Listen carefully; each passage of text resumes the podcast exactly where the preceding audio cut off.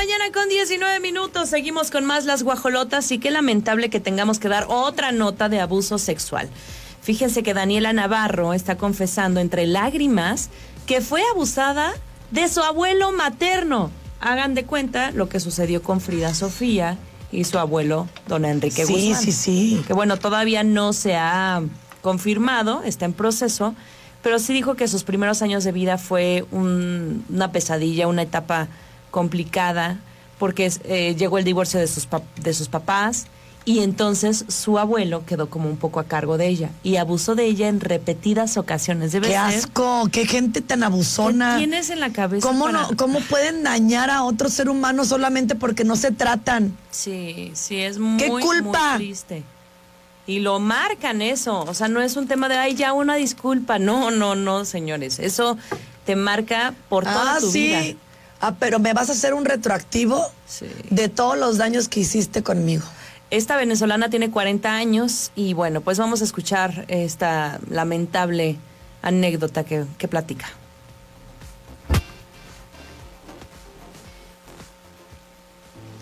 Y viene una de las peores etapas de mi vida, que fue ser abusado por mi abuela.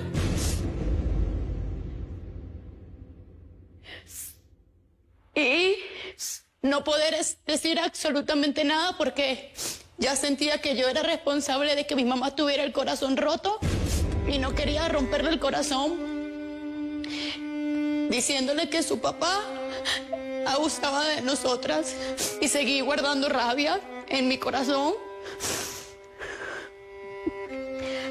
Pero mi mamá me regaló lo que era mi mejor amigo hoy en la actualidad, que es mi hermano, Carlos Enrique, y, y, de- y decidí no romper la felicidad que eso había traído a la familia y me lo guardé hasta mis 25 años.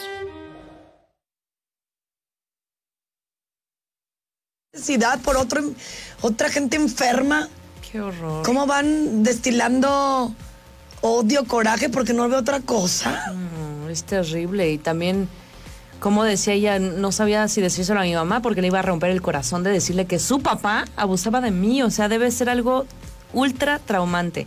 Y fíjate que no solo vivió eso, o sea, Daniela Navarro ha pasado cosas muy duras, estuvo a punto de perder sus piernas porque eh, a los 21 años empezó a inyectar sustancias que afectaron su embarazo y entonces eh, con la llegada de su nena pues eh, casi casi corre el riesgo de, de perder sus piernas, ¿no? Afortunadamente no fue así, tuvo bien a su hija, porque todo era para que tuviera bien a su nena y entonces se inyectaba, pero pues eso le trajo consecuencias graves. Así que- pobrecita, de verdad que. No, está cañón. Digo pobrecita no en manera de, de lamento, sino de.